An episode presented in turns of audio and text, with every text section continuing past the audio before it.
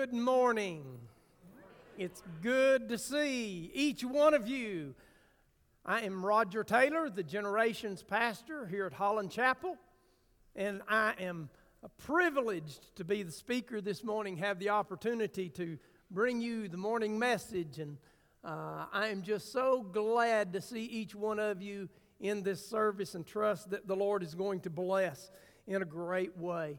Uh, a few weeks ago, when uh, Pastor Kyle asked me about speaking, uh, asked me if I was ready uh, to get in the pulpit again. Uh, have been here at uh, Holland Chapel for a couple of months now, and so first opportunity to speak here at Holland Chapel, and I thought, yeah, I thought I was about ready, and began to ask the Lord to lead, to guide, to direct me as far as what subject material, what He would have me to preach, and the Lord impressed on my mind this uh, this theme, or this topic of simple things. And so the series, two weeks that I've preached along this line of simple things that the scriptures lay out for us to show us and teach us that are to have a, a powerful uh, place in our lives. Things that if we will put in the forefront of our lives, they will help us to deal with the issues of life. So,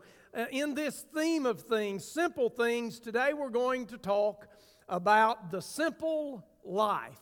Now, I'm sure that there's a, a lot of different ideas and thoughts this morning about what does the simple life consist of. We would perhaps have a mental picture of our own from uh, what our life consists of and what we would like our lives to be. So, we've got a few things prepared here this morning that perhaps you might relate to. And I wonder if there's anyone in the congregation this morning that, if I ask you about the simple life, that this might be something that you would uh, uh, connect to. And you think, yes, right there. I, have seen a little bit of stuff on Facebook recently, and I know where some of you are coming from, all right? The simple life. How about this? Whether it be the sunset or whether it be the sunrise, the peacefulness of being out there in God's creation, finding that special place that you might be able to just exhale and rest in that. How many grandparents have we got? Hey, life gets simple when you're sitting on the porch with the kids, doesn't it? Huh? We might think of that time in life when we finally get to kick back a little bit. And I know there's some folks that are relating to this. Being on the water in the boat,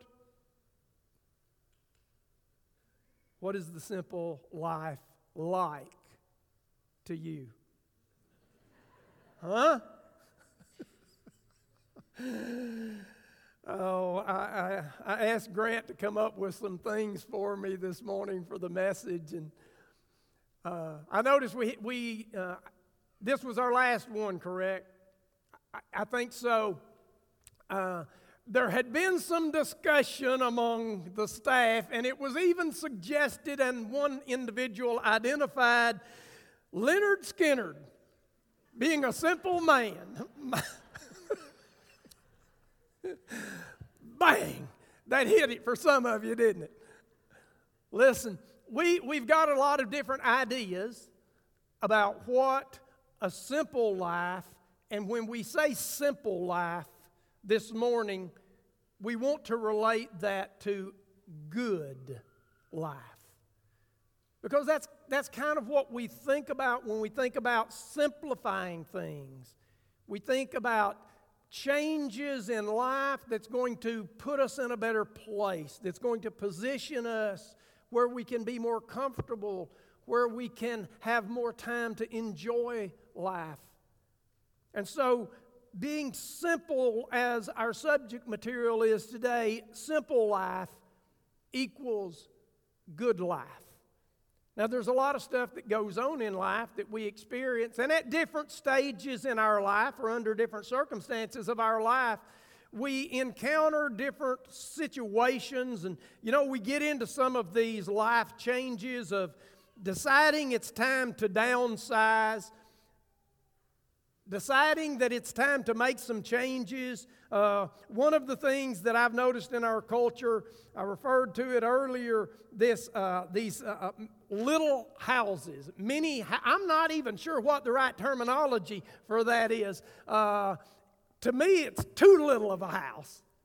Uh, listen, a house that is so small that your wife cannot watch a different television than what you're watching has got to be too small, right?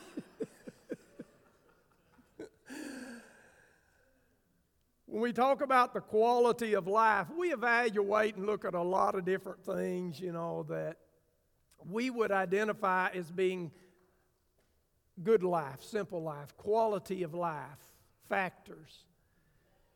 But there's kind of a universal thing that falls in here. When we start talking about simple life and good life, in our process of evaluating or looking at our life, one of the things that we focus on is what do I need to get rid of?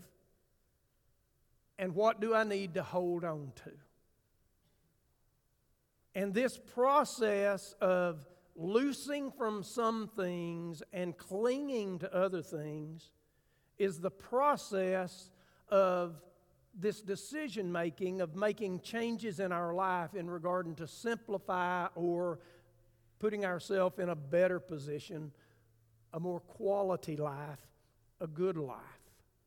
So there's stuff that we're going to get rid of, and there's stuff that we're going to hold on to in order that we might all experience a better life. Now, from the biblical perspective, we're going to see how the scriptures speak to this and give us a biblical perspective about things in our life that would simplify life and give us a better life, a good life, a quality life. And there are things that need to be loosed.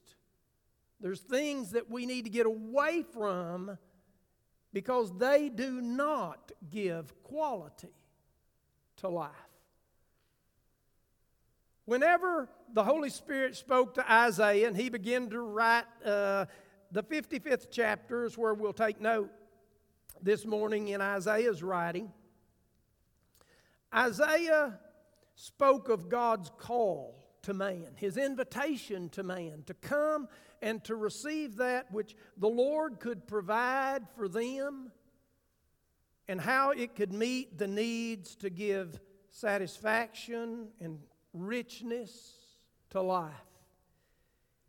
In the 55th chapter, Isaiah says, Come, all you who are thirsty, come to the waters, and you who have no money, come buy and eat. Come, buy wine and milk without money and without cost. Why spend money on what is not bread, and your labor on what does not satisfy? Listen, listen to me, and eat what is good, and your soul will delight in the richest affair. Give ear and come to me. Hear me that your soul may live. I will make an everlasting covenant with you, my faithful love promised to David. In the Old Testament, we see Isaiah's, Isaiah's writings and the encouragement that the Holy Spirit gave him that he was to communicate to God's people, to all people, really, that they have the opportunity and they have God's provision available to them, that He can change their lives.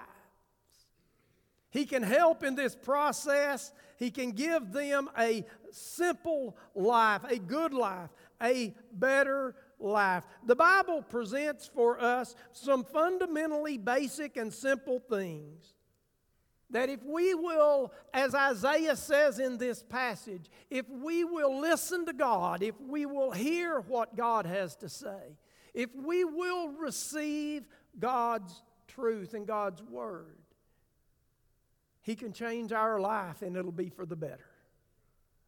He can bring us into a life and a fellowship and a relationship that is so different than that that we would know as a sinful, carnal creature in this world. So we want to we want to take note of this this morning. A biblical perspective of what is available to us. Isaiah says that the Lord's provision for these things, the invitation is to come to Him. If you're thirsty, you can have that thirst quenched. Uh, if you're hungry, you can have that hunger met. You do not have to worry about your ability to compensate God for this service because He is providing a free service to you. God, in His love and His mercy and His grace extended to you through Jesus Christ, gives opportunity to you to have forgiveness of sin, fellowship, and relationship with God, and to experience what the good life can be and will be in God's plan and God's purpose, God's way in your life. So when we see in the text, as he speaks of coming to the Lord and receiving that which is free and listening to the Lord and living, he also tells us that this is not a temporary thing. This is not a temporary experience. You know, there's a lot of things that we experience here in this walk of life that we find are very temporary. A lot of the things that we pursue in this walk of life are very temporary. Sometimes we think, yeah, you can't take it with you. And you can't, those things. But we even find out a lot of times you can't hold on to it while you're here. It gets away from you before you're ready for it to be gone. And so, the thing that Isaiah speaks of, the thing that God has made provision in, the thing that God provides for us is everlasting. It's eternal.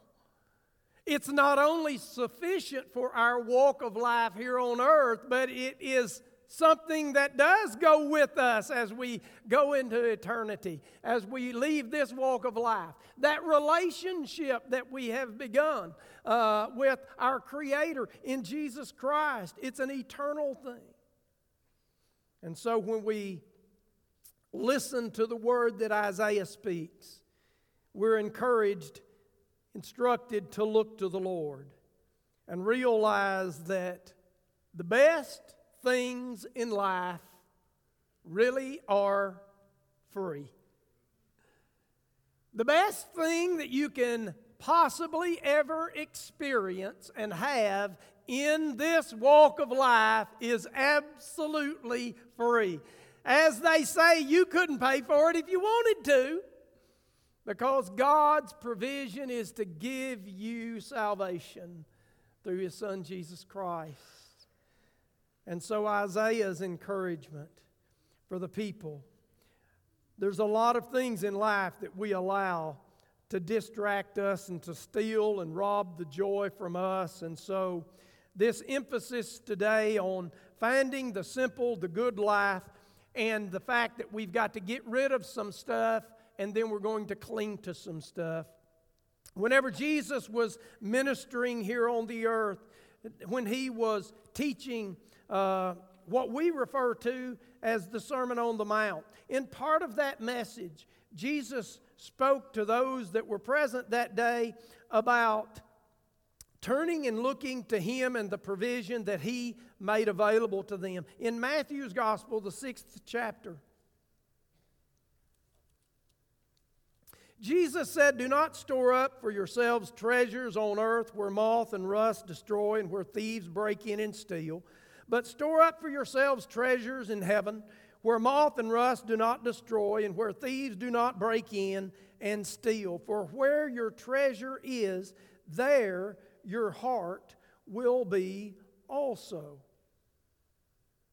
Jesus challenged the thinking of the people as he spoke to them about the pursuit of a better life, a good life, through the materialistic things or the things that this world had to offer. But yet, in the latter part of this chapter, as we continue on down, we find that Jesus gives reference to why men struggle.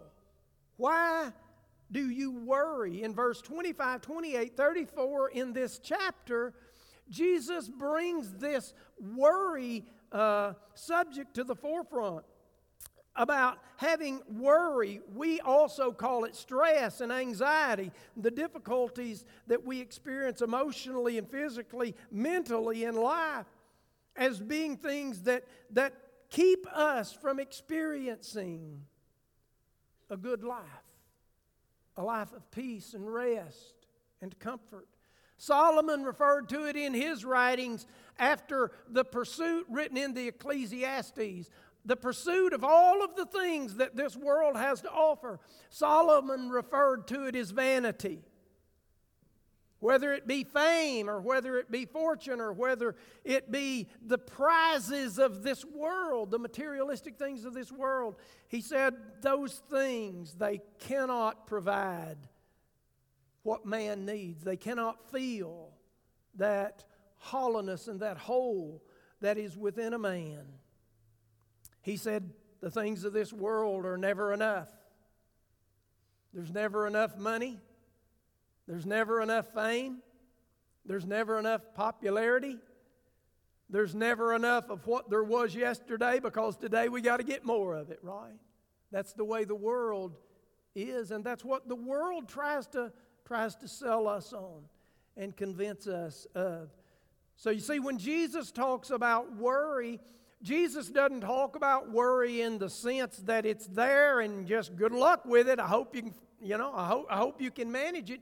Jesus talks about worry in the sense of why do we worry or why are we experiencing these anxieties and stresses and worries whenever there is help for us and whenever there is something that's better for us in life than the things that are bringing the worry and the stress and the anxieties of life.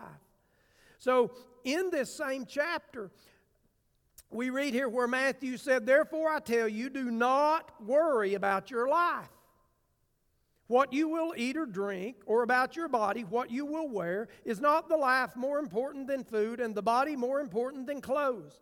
Look at the birds of the air. They do not sow or reap or stow away in barns, and yet your heavenly Father feeds them. Are you not much more valuable than they? Who of you, by worrying, can add a single hour to his life? And why do you worry about clothes? See how the lilies of the field grow? They do not labor or spin. Yet I tell you that even uh, that not even Solomon in all his splendor was dressed like one of these. And if that is how God clothes the grass of the field, which are here today and tomorrow is thrown into the fire, will He not much more clothe you, O you of little faith? So do not worry, saying, What shall we eat, or what shall we drink, or what shall we wear? For the pagans run after all these things, and your heavenly Father knows that you need them. But seek first His kingdom and His righteousness, and all these things will be given to you as well. Therefore, do not worry about tomorrow. Do not worry about tomorrow because the Lord has made available a provision for us. Paul referred to Christians placing our faith in the Lord Jesus Christ in a way that we could live life differently. Because if we don't live a life of faith, if we don't walk by faith and not by sight, then we wind up living in the same type of thinking that the world lives in, which Paul referred to when he wrote the Ephesian church as futile thinking, wasted thinking, thinking that does not follow uh, sound reasoning and logic, and thinking that does not accomplish the necessary and the needed purpose. But you see, Jesus spoke concerning faith. Jesus having presented himself to men as the solution, as the Messiah, the one who has come to fulfill God's promise to mankind. Spoke to them about faith.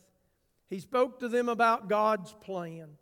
Seeking first, top priority, the first thing that we consider that we have before us is God's purpose and God's plan, God's kingdom design for us and for His creation. And to put that first in our thinking and in our desires, seeking the kingdom and the righteousness of God. The Lord says, You do that, and He says, I'm going to take care of all of these things that you're worrying about.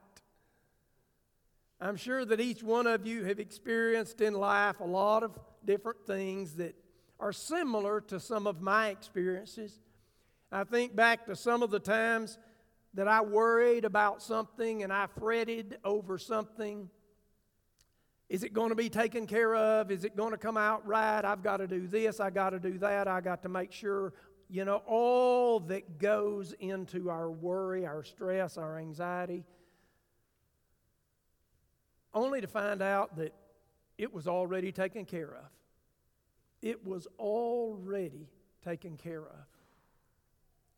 I'm trying to, I'm trying to figure out how to pay a bill that's already paid. No, isn't that a wonderful thing to experience? But the point that I want to make out of that is if the bill was paid 10 days ago, why have I been living in worry for the last 10 days? the bill's already paid.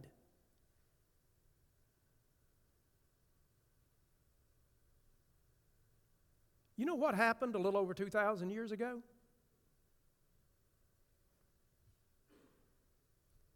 A man named Jesus hung on a cross and died for the sins of the world, and he paid the debt. The debt is paid. And he arose from the grave victorious over death, hell, and the grave. And so let me ask you today if the debt is paid, why do we still worry? Jesus said, Seek the kingdom of God. Seek God's plan, God's way, God's purpose. And he said, I'll take care of all of this other stuff. So you see, we need to take the Word of God and we need to realize that we need to get rid of some stuff in our life. We need to get rid of the worry. We need to get rid of the stress. We need to get rid of the anxiety. And primarily, we do that by faith. By faith. Following, trusting in God, trusting in His Son Jesus Christ, trusting in the Word of God, the instruction that God gives us in His Word to direct our lives, to lead us, and to guide us. And so we can get rid of this undesirable stuff that troubles our life by exercising faith. And then we need to, as we do that, as we trust in Jesus, we need to hold on to those things that Jesus speaks of that are important to us. The Word of God, as it has been given to us. Hold on to things that give quality and value to life. When Paul was writing to the Corinthian church, the Corinthians were a church and a city that was in a lot of different types of turmoil and, and discord and struggle. And so, you know, that's kind of where a lot of the worry and the stress, uh, the anxiety of life comes from. Paul talking to them, writing to them about what they needed to focus on and give their attention to he said in the 13th chapter, the 13th verse, this is a verse that you are going to be so familiar with. He said, Now these three remain faith, hope, and love. These three remain. Now, Paul had been in a discussion here in this chapter with them about religious things and the spiritual gifts and the use of those things. But what he comes down to in this concluding statement that we look here at these things remain, these things endure. There are things in life that are designed, that are temporary, and that serve a certain purpose. And they are all good in their place and in their time and for their purpose in God's kingdom. But Paul said these things remain with us faith, hope, and love. And so I want you to think with me for just a moment this morning about what these three things give you in life. What kind of quality things do we experience in life whenever we have these things as our thinking and as our desire and as our method of conduct? To have faith in your life, what would it be to live a life totally absent of any ability to trust to have any kind of confidence, to have any peace or rest about anything. What kind of a struggle would that be in life? You see, to live a faithless life. I think I used the illustration earlier. You couldn't even trust the furniture that you there would be such a sense of dread and even paranoia that you would think everything and everybody is against me. Now, what does faith add to our life? In so many different ways. Faith delivers to us a comfort factor of being able to trust and to have confidence. It allows us the confidence that we can, uh, within what we would call normal everyday activities, and reason that things are going to be okay. You know, we normally, we normally expect our cars to start. now, I realize, you know, I remember back in the day that I had one that I, you know, I never was really sure about it. But with, with at least a, a certain sense of confidence or trust, we know that we can go to our vehicle, we can start it, and we can get where we need to go to meet the schedule. We understand that by trust we have a relationship with other people, and we know that those people that we have contact with in a relationship of faith in them, we have comfort, we have confidence that if they have said that they're going to do something, then we accept that they're going to do that, and we have comfort and we have peace in that. Whenever Paul talked about faith, hope, and trust, think and consider how these things give so much quality to the lives that we live. The ability to trust, the ability to have confidence, the ability to have peace and rest, and hope. What kind of quality does that add to our lives? What would it be to live a hopeless life? A life not able to look forward. But you see, in what God has given us, in God's design, in God's provision for us, we have hope. And the hope that we have biblically and scripturally is not something that's maybe so, it is a secured promise. As I said earlier, the price for sin has already been paid. It's not a promise that He will pay it one of these days. The price for sin has already been paid. Death, hell, and the grave has already been conquered. Your hope in Jesus Christ is not maybe it'll happen. Your hope in Jesus Christ is that it has happened and you're just waiting to get to the experience the full joy of it. So you see, hope is looking forward. Hope is vision forward. Hope is a future. Hope is the dreams, the anticipation. Hope is believing in what has already been promised and paid for. And man, that adds quality to life. And that quality is given to us in Jesus Christ. And Paul said, then love in the 13th chapter. He said, Love is patient, love is kind. It does not envy, it does not boast, it is not proud, it is not rude, it is not self seeking, it's not easily angered, and it keeps no record of wrongs. Love does not delight in evil, but rejoices with the truth. It always protects, it always trusts, it always hopes, it always perseveres. Love never fails. Doesn't love add quality to our life?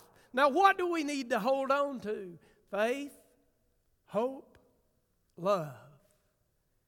These things are the things that a good life will display. And these are the things that are available to us. These are the things that are promised to us through Jesus Christ and his sacrifice on the cross and his victory over the grave. Jesus said, Come unto me, all you who labor and are heavy laden, and I will give you rest. Jesus said, Cast your cares upon me, because I will care for you. Jesus said, I have come that they might have life and that they might have it more abundantly. This morning, are you able today, in your mind, in your heart, as the Lord speaks to you, are you able to identify some areas that you need to shed some stuff? You need to make some choices and some commitments and some decisions to get rid of some stuff. And have you identified and realized this morning that there's some good stuff available to you that you need to latch onto, hold on to, and you need to receive that into your life? Pray with me this morning, please.